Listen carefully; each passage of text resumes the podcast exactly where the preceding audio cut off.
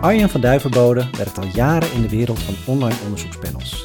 In de begintijd was het voor respondenten nog leuk om aan online marktonderzoek deel te nemen.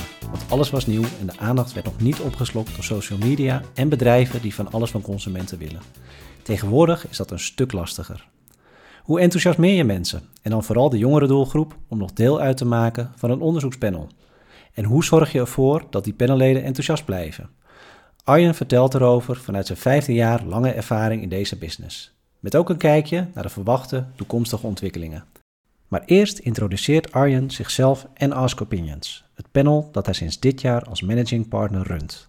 Veel luisterplezier. Wij zijn uh, Ask Opinions. Uh, we zijn uh, dit jaar begonnen met een, met een nieuw onderzoekspanel. En we horen bij een grotere groep, dat heet AMM, Effective Media and Brands. En binnen, binnen die groep hoort ook misschien beter bekend Scoopy. En nou ja, Scoopy, wat zij doen, misschien voor degenen die dat niet weten, ze hebben 2,4 miljoen downloads van hun app, waarvan ruim meer dan een miljoen actieve mensen die meedoen aan cashback-acties. Vooral in de supermarkt, FMCG-producten. En bij elke aankoop dat ze doen, uploaden ze hun kassabon of kunnen kassabonnen ook uploaden en doen dan mee naar een spaarprogramma. Dus op die manier vergaren zij heel veel uh, koopdata over hun users. En uh, nou ja, goed, wij hebben bedacht dat die hele grote bases hebben, uh, dat zij ook kunnen meedoen aan marktonderzoek, vragenlijsten. Als kracht denk ik dat we op basis van werkelijk koopgedrag mensen kunnen profileren en segmenteren. En hoe is de aanloop eigenlijk hier naartoe geweest? Wat, wat voor rollen heb jij hiervoor zo al gehad? Ja, ik kom, uh, ik kom, uit, nou ja, ik kom eigenlijk uit de textielwereld. En uh, ik heb ook de textielschool gedaan in Enschede. Op een gegeven moment ben ik iemand tegengekomen. Die werkte toen bij het eerste, nou, een van de eerste panelbureaus in Nederland. Bloomers Access Panels. En hij was ook de eerste internationale werknemer daar. Dat is Amerikaan. En uh, ja, hij vertelde me van, uh, goed, ja, dit is een booming business. 2005 praat ik over. Oké. En uh, ja, het is leuk om hier van deel, te maken, deel uit te maken. Heb je interesse? Nou goed, zelf deed ik niet zo heel veel met marktonderzoek. maar het was wel een hele leuke tijd waar, ja, waar je inderdaad... waar, waar het respons nog heel hoog was op panels. en ik denk op die tijd was het internetgebruik ook niet zo waren niet zoveel dingen te doen op het internet. Hè. Facebook was toen geloof ik nog niet, of was net aan het opkomen een beetje. Dus ik denk dat uh, mensen vooral leuk vonden om heel erg uh, veel uh, dingen te doen op het internet. En goed, en, en dat was ook natuurlijk nieuw in een marktonderzoek. Want we kwamen natuurlijk uit een tijd waar de responses terugliepen op, op telefonisch. En ja, wij moesten eigenlijk marktonderzoekers overtuigen om online te gaan. En wat voor responspercentage praat je dan uh, over in die tijd? In die tijd was het uh, ja, tussen de 30 of 40 uh, procent. en dat is nu ja, ruim de helft, denk ik. Of soms, soms, soms eens minder op sommige doelgroepen. maar, en het was ook eenvoudig om mensen te werven voor een online panel. Hm. Dus, en dat is nu, nu ook wel wat uitdagender geworden. Ik denk dat we daar zo zeker ook nog wel eventjes op komen. En vervolgens, ja, doorgegroeid in het vak volgens mij. Klopt, uh, ja, ja, dus ik ben inderdaad uh, begonnen inderdaad bij Bloomers. Uh, dus dat is eigenlijk nu, heet dat nu, Dinata heet dat nu. dus eigenlijk hebben we, nou, hebben we zo'n onderdeel van de, van de basis, van de klantenbasis van die Dinata. Hm. Ja, hele leuke tijd. En vervolgens ben ik gevraagd om, om Lightspeed op te zetten. En dat is een online panelbedrijf binnen Kantar. En mijn rol daar was om ja, alle Kantar uh, bedrijven te adviseren op het gebied van online steekproeven. Uh, dat was een hele leuke rol. Uh, ik zat dan echt intern bij Research International, Mirror Brown, later ook TNS, toen WPP-groep TNS had overgenomen.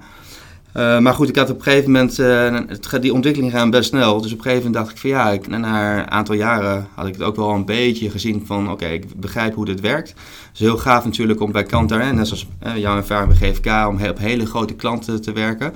Maar op een gegeven moment, ik zit toch in online panels. Ik dacht ik wil toch kijken of er nieuwe ontwikkelingen zijn. En toen kwam uh, Sint, dat is een Zweedse technologiepartij. Ja. Die kwam, en dat is ook een beetje meteen weer een nieuwe ontwikkeling binnen, binnen de panelindustrie. Is dat heel veel bedrijven uh, niet meer hun eigen panels gingen werven. Dus we de, eh, Sint was, is een, een, een SaaS-platform uh, waar ze eigenlijk bestaande panels aan vastkoppelden. En op die manier in een, als bulk naar de markt bracht. En dat, was een nieuwe, ja, dat was een nieuwe ontwikkeling. Veel met API's. Goed, ik, ik, was toen niet heel erg bekend met al die technische dingen. Maar inmiddels wel uiteraard. Maar ik heb toen voor Sint het ja, kantoor opgezet in, in Amsterdam. Een aantal, vier jaar gedaan. En vervolgens dacht ik, ik wil nou even naar het buitenland. Dus hm. toen ben ik naar Londen gegaan. En uh, heb ik voor een Japanse uh, panelorganisatie een uh, EMEA-kantoor opgezet. Dan komen we denk ik al richting wat jij nu doet, of heb je daartussen natuurlijk ook nog wel wat? ik heb ook bij DVA Insights gewerkt. Ja? dus ik dacht, ik wil ook wel even weten hoe het werkt bij mijn klanten. Ja? ja, dus, als, zeker als je heel veel jaren met bureaus werkt, dan denk je, nou, wat, hoe werkt die magie aan die kant?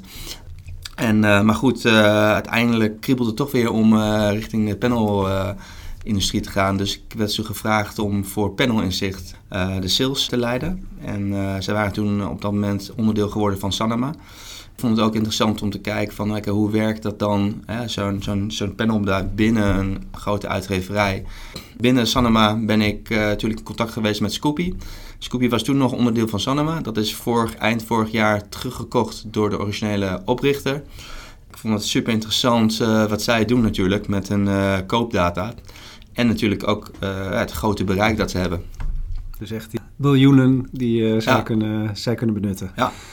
Nou, ik wil het met jou vandaag ook wat verder gaan hebben over, over panels. Want jouw hele achtergrond ligt natuurlijk in de, in de panel business. Dus ik vind het ook wel leuk om ja, een verdieping als deze eens te kunnen doen in deze podcast-serie. Uh, je zei al 2005 was in ieder geval jouw, jouw startmoment. Wat is nou jouw de grote lijn zoals je die panels hebt zien ontwikkelen in de afgelopen, nou ja, laten we zeggen 15 jaar?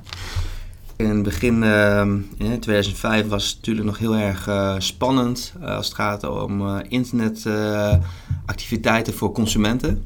En je merkt inderdaad dat, dat mensen ook heel erg eager waren om mee te gaan doen en leuk vonden. Maar dat je wel in de loop der tijd zag dat uiteindelijk ook panel panel business in, als een industrie gezien wordt, als waar respondenten heel veel uitnodiging krijgen.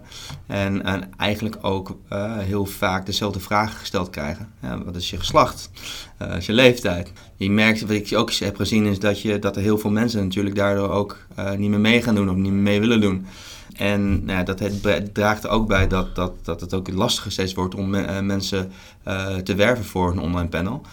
En dat er ook oplossingen komen in de markt om te kijken van oké, hoe kunnen we dat dan op een slimmere manier uh, regelen? En dat is door zo'n platform, door te kijken van uh, ja, kunnen we meerdere bronnen aan elkaar koppelen. Hè? Dus naast de standaard panels uh, wordt er ook in, in die markt ook veel gebruik gemaakt van ja, een soort van river sampling of uh, andere databronnen. Waar mensen gevraagd worden om een vragenlijst mee te doen. Om vervolgens weer mee te, uh, te verder te kunnen aan een, mee te doen aan een spelletje bijvoorbeeld. dus, dus ja, dat op heel veel verschillende manieren worden eigenlijk uh, ja, respondenten geworven. omdat ik denk dat, dat, dat, het steeds lastiger wordt om respondenten te werven uh, in het algemeenheid. En nou goed, en, uh, en ik denk dat wij nu ook aan het doen zijn, is om te kijken van, wat ik net noemde, van nou ja, hoe kunnen we zorgen dat de mensen steeds minder dezelfde vraag gesteld worden, krijgen. En kijk, vanuit Scoopy is natuurlijk een soort van belang uiteraard dat, uh, dat er een goede user experience komt voor de consument. Uh, maar ik denk dat het ook interessant is om te zien wat het effect is daarvan. Want uiteindelijk krijg je ook minder geïrriteerde mensen, denk ik. En dan krijg je ook mensen die denken van, ja, weet je wat, die user experience is prima voor mij. Ik ga hier wel aan meedoen. maar ik denk dat we ook moeten realiseren dat dat sommige panelleden soms wel eens 50, 60 keer de gezagsvraag per jaar invult. En ik denk dat, uh, nou ja, goed, daar, daar hopen wij uh, iets mee te gaan doen. En natuurlijk ook in samenwerking vaak met een onderzoekbureau. En ik, nou ja, goed, uh, ik denk dat het, ik denk dat steeds, zeker mijn ervaring ook met DVA, dat steeds meer onderzoekbureaus zich beseffen dat ja, panels, hè, de grondstof voor uiteindelijk kwantitatief online marktonderzoek, dat het echt belangrijk is om heel erg nauwe samenwerking te hebben met een panelleverancier. En om te kijken hoe je samen kunnen, kan optrekken. En wat betreft bijvoorbeeld passieve data, je hebt natuurlijk, nou ja, uh, werkt vanuit Scoopy, de database. Ja. Maar je, hoort en leest tegenwoordig ook steeds meer dat andere soorten passieve data toegevoegd worden aan panels. Uh, ja, hoe heb jij die ontwikkeling gezien, meegemaakt en wat zijn jouw verwachtingen daaromtrent? Ja, dat zie ik ook heel veel. Uh, ook bij DVA waar ik toen werkte, werkte ook heel veel, veel met externe databronnen. en ik denk, als ik andere bureaus Uh, andere bureaus die ik gesproken heb, die zijn daar ook mee bezig. En je ziet ook veel meer nieuwe disciplines binnen marktonderzoek. Bijvoorbeeld een BI-expert of iemand die heel veel afweet van Power BI of uh, data scientist. En ik denk dat het uh, mega interessant is voor het vak marktonderzoek om niet zozeer gezien te worden alleen als ja, wij vragen, stellen vragen en verwerken antwoorden. Heel gechargeerd natuurlijk. Maar ik denk dat het super mega interessant is dat nu ook uh, andere databronnen aan gekoppeld kan worden. En wat dat betekent dat voor, panel, denk ik dat dat, ja, ik denk dat dat een soort van, ja, ik wil niet zeggen concurrent, maar ik denk wel dat partijen zich beseffen, we kunnen op andere manieren ook tot antwoorden komen. Uiteindelijk wil je nog steeds weten de waarom.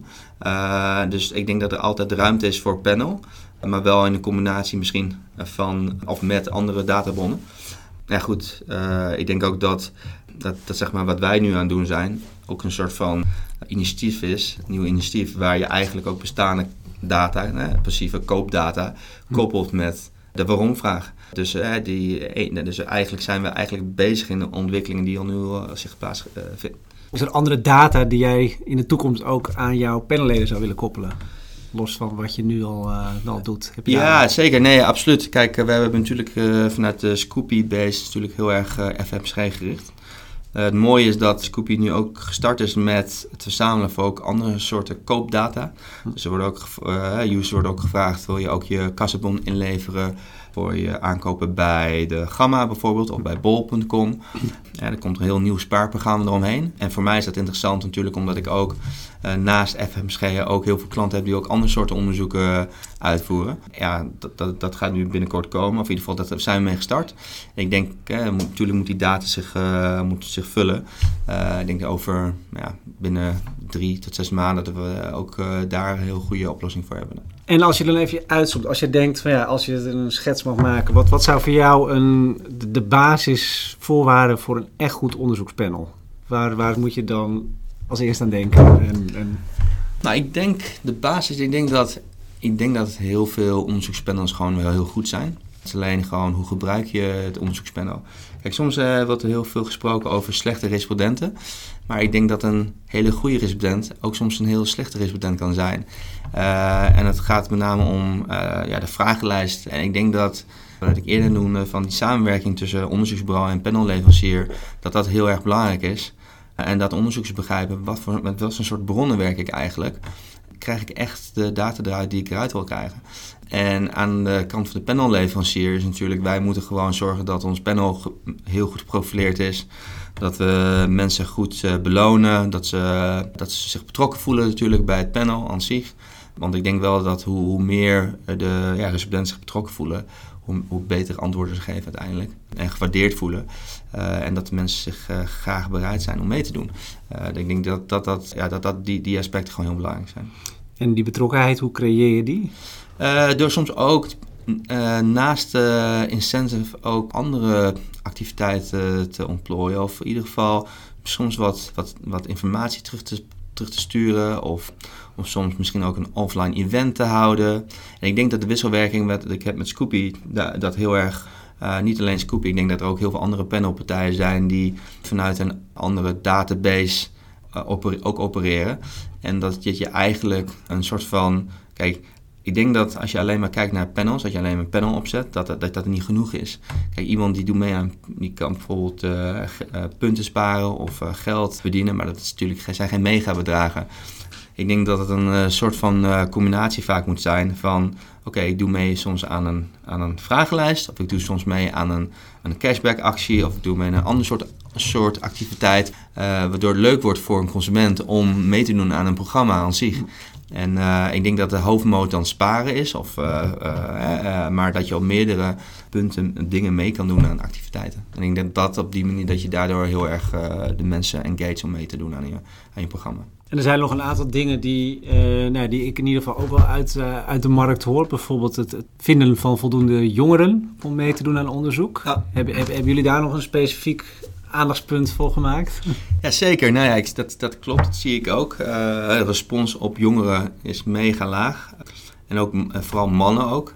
Zeker een aandachtspunt binnen uh, online panels. Dus, maar goed, aan de andere kant is het ook weer heel lastig om die mensen te werven. Dus ja, je moet heel goed nadenken over je campagnes en hele goede partners vinden. En nou, wij zijn nu bezig met een partner en die, die heel erg sterk is in de jongerenhoek. Nou goed, daar zijn we nu mee bezig om te kijken van kunnen we een samenwerking van elkaar krijgen, zodat we ja, daar samen beter op worden. Kijk, vaak voor zo'n partner is het van waarom zou ik mijn database hier mee laten doen? Hm. En die vraag krijg je natuurlijk heel vaak. Gaan mensen dan mijn merk nog wel leuk vinden of, of andere activiteiten doen? Waar, waar ik net over had, over onderzoeksbureau, moet ze goed samenwerken. Panelleverancier moet een panelleverancier in die, in die zin ook weer heel goed samenwerken met een uitgeverij die natuurlijk een bepaald bereik heeft eh, en specifieke jongeren dan. En daar moeten wij gewoon heel goed mee samenwerken om te kijken van oké, hoe kunnen we die, die user-ervaring goed houden. soms is het lastig natuurlijk, omdat het natuurlijk uh, gaat op, op grote schaal. is het natuurlijk lastig om dat altijd per project altijd bij te zijn. Maar je kunt natuurlijk wel wat inbouwen uh, waardoor je zorgt van goed, hè, als het gaat om lengte van vragenlijsten, als het gaat om sommige gevoelige doel, onderwerpen die we niet gaan stellen aan respondenten. Ja, het heeft natuurlijk wel beperkingen, maar ik denk wel dat het de enige manier is om ja, bijvoorbeeld dat soort lastige doelgroepen mee te laten doen aan marktonderzoek.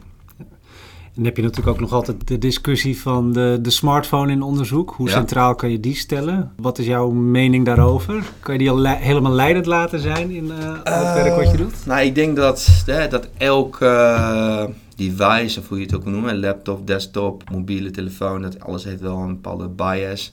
Maar ik denk wel dat als je kijkt naar smartphone gebruik, hè, dat we hebben, ik denk dat gemiddeld, ik geloof dat we per Nederlander heeft iedereen 1.1 of ik, ik, ik, weet het exacte cijfers niet, maar heeft in ieder geval een, een, een smartphone. Ja. Dus, dus hè, als, je het gaat, als je het hebt over uh, bereik, denk ik wel dat je iedereen kan bereiken met, uh, via mobiel. Maar ik denk, uh, ja, kijk, als het gaat om bijvoorbeeld bepaalde soorten onderzoeken, ja, kun je soms niet via een mobiel doen. Als het gaat om een, een schappentest bijvoorbeeld, waar, hè, waar iemand een, een schappen, schap heeft nagebootst. Ja, het is lastig om dat vanuit een uh, mobiele telefoon te doen. Maar ik denk dat het gewoon heel goed is voor een onderzoek om te begrijpen van welke bron gebruik ik en welke ja, device wordt het onderzoek mee gedaan. Kijk, wij vanuit, vanuit Scoopy doen momenteel alles via de smartphone.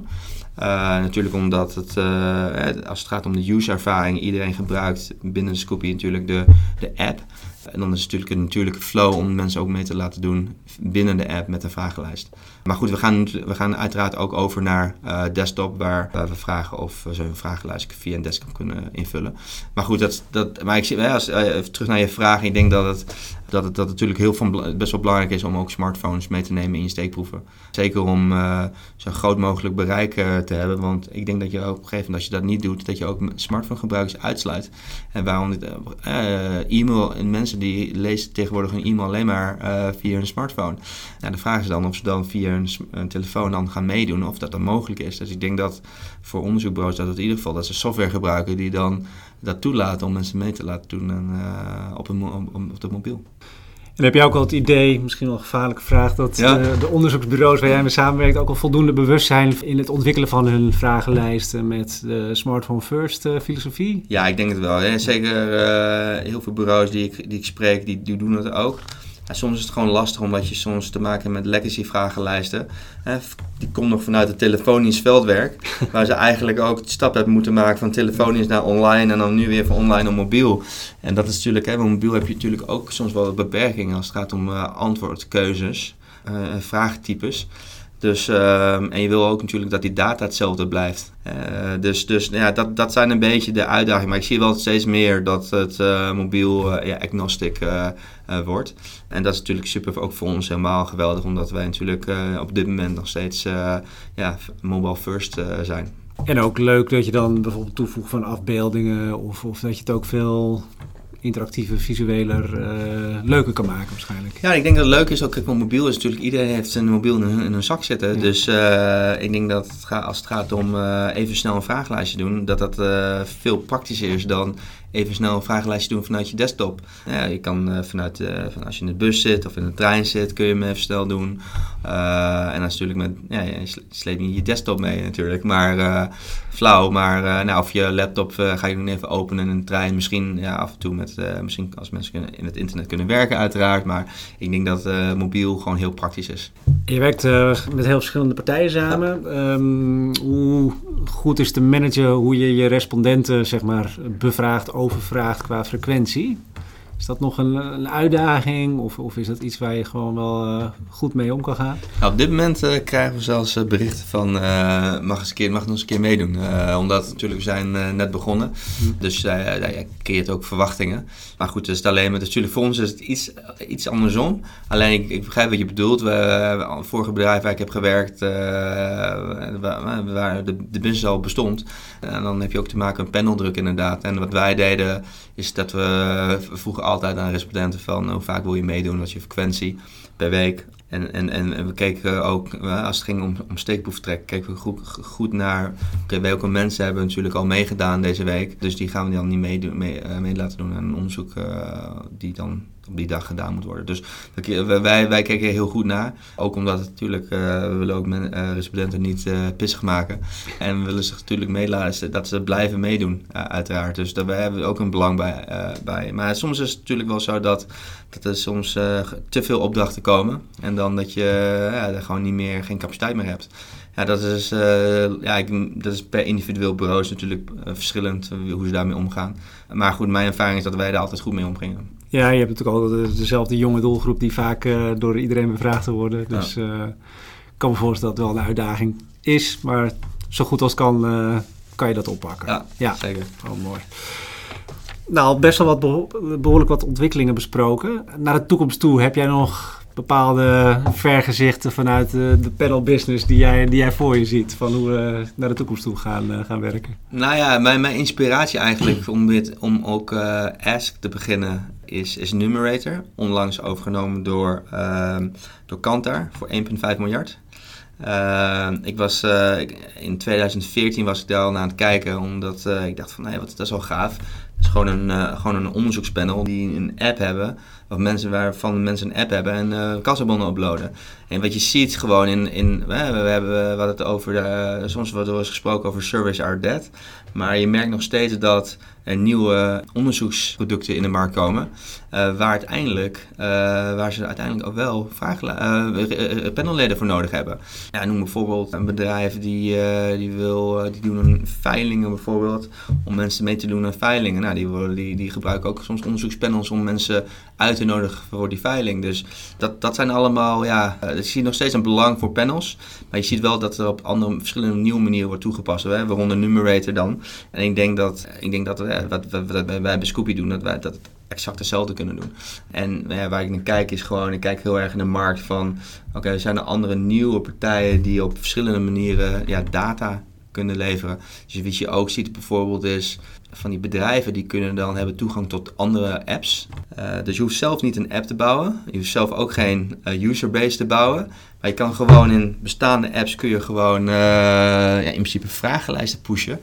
Um, zonder dat je zelf uh, een base hoeft te bouwen of een app hoeft te bouwen. Vind ik wel, dat vind ik wel interessante ontwikkelingen. En zeker als het gaat om om mensen dan die uh, normaal gesproken niet meedoen aan een vragenlijst. En die je dan nu eigenlijk wel kan mee, mee, laten doen aan een vragenlijst. Eigenlijk met het principe van, wat ik vaak hoor in onderzoek van... Oh, ik heb een onderzoek gezien, uh, maar ja, ze hebben mij niet eens gevraagd bijvoorbeeld. Hè? Of met, opinie, met opiniepeilingen. Dat je eigenlijk ja, iedereen de kans geeft om een keer mee te doen aan de vragenlijst. Ah, mooi. Dus eigenlijk aan de, een, aan de ene kant dat je de, de panel-toepassingen veel breder ziet in combinatie met andere dingen waar mensen uh, voor nodig zijn om ja. aan deel te nemen. En aan de andere kant juist dat je het verspreidt zodat veel meer mensen de mogelijkheid krijgen om uh, vanuit andere bronnen mee te doen. Ja. En heb jij nog andere um, ontwikkelingen binnen, binnen de marktonderzoekswereld? Even, misschien even iets, iets breder dan, dan panels alleen, waarvan jij ziet van, ah, hey, dat uh, zie ik ook wel gebeuren in de komende tijd. Uh, dat zijn ontwikkelingen die ik interessant vind. Nou, ik zie wel dat heel veel uh, onderzoekbureaus steeds meer gebruik maken van bestaande databronnen. En dat heel veel grote onderzoekbureaus ook over worden genomen door private equity. En dat die, dat die bedrijven heel erg veranderd worden in meer, of meer afstappen van het klassieke marktonderzoek. Uh, en meer ja, richting uh, de, dataverwerking of uh, echt de bestaande databronnen bekijken, analyseren. En meer in die business gaan. Dat vind ik wel ja, een onmerkelijke ontwikkeling. Of merkelijk, maar ik, dat vind ik wel interessant om te zien hoe dat zich ontwikkelt. En dat, dat geeft ook weer ruimte voor de medium-sized bureaus die zich dan weer in het gat kunnen springen van de klassieke marktonderzoek business. dus ik zie uh, die verschuivingen zie ik een beetje voorbij komen. En in de panelbusiness ook zie ik gewoon dat heel veel uh, panelbureaus overgenomen worden, ook door private equity. En dat zij ook soms ook een beetje ja, light versions van onderzoeksproducten aan het ontwikkelen zijn. En vooral de grote bureaus, uh, die zijn ook ja, vaak ook eigen, eigendom van private equity. En die hebben natuurlijk ook een grote ja, investering vaak. En proberen ook op, op nieuwere manieren om, op snellere manieren om producten te hebben. Waarmee klanten snel, snel, snel en kostefficiënt data kunnen vergaren. Dus uh, ja, dat, dat is nu wat ik nu een beetje, als ik een beetje omheen kijk, wat ik zie gebeuren. Maar goed, daarom denk ik ook dat, nou ja, als, als, als ik kijk naar onszelf, denk ik van, nou ja, ik, is nog steeds veel, veel kansen om, om als je gewoon goed met uh, met, met consumenten om kan gaan. Er is nog veel voor ruimte om, gewoon voor, uh, om een gewoon Nederlands panelbureau op te zetten. Ja. Uh, maar ik vind het wel interessant wat er nu gebeurt met alle nieuwe ontwikkelingen. Nou ja, ik ken dat ook wel vanuit mijn, mijn verleden natuurlijk bij, bij GFK. Dat het ja. inderdaad steeds meer de richting opgaat van wat hebben we aan data, wat uniek is en hoe kunnen we dat zo goed mogelijk combineren met, met andere bronnen. Oké, okay, ik heb het eigenlijk nog niet met je gehad over panelgroottes en aantallen. Dat vind ik ook nog wel heel even interessant om, uh, om beter te pakken. Want is er een bepaald volume dat je zegt van ja, zoveel panelleden moet goed panel hebben? Of, of wat, wat, wat zegt het volume van een panel volgens jou over de kwaliteiten van? Of staat het helemaal los? Ja, ik vind het altijd een beetje, het is, lastig, het is een lastige vraag. Kijk, ik denk dat het bereik eh, qua grootte belangrijk is, omdat dat betekent dat je, dat je heel veel mensen weet te enthousiasmeren om mee te doen aan een panel. Ik denk dat is dan stap 1. Maar vervolgens inderdaad is het gewoon heel belangrijk hoe jij daar als panelbureau mee omgaat. Hoe, hoe krijg je ze nog steeds engaged? En uh, wat je wel ziet veel is dat je zie je grote databases, maar zie je gewoon uh, kleine, kleine deelname. Ik merk gewoon dat heel veel bureaus het lastig vinden om constant die mensen engaged te houden. Gewoon ook wel een vak apart. Als ik kijk gewoon naar Scoopy, ja, kijk, de, hun business is gewoon om hun users gewoon tevreden te houden. Omdat, om daar is waar ze hun geld mee verdienen. En ik, ik heb wel een keer met iemand gesproken, die had ook uh, een consumentenplatform. En ik had het met hem over om, een keer, om, om hun platform mee te laten doen, een marktonderzoek.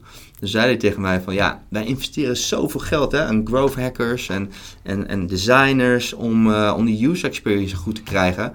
Ja, en er komt dan uh, een vragenlijst uh, van vanuit marktonderzoek, waar eigenlijk ja, qua look, look en feel niet zo heel mooi is vaak. Uh, de, de benadering, de teksten, de, de, de, de, vraag in de vragenlijst zelfs soms een beetje, dat je denkt, zijn, vloeien niet zo lekker.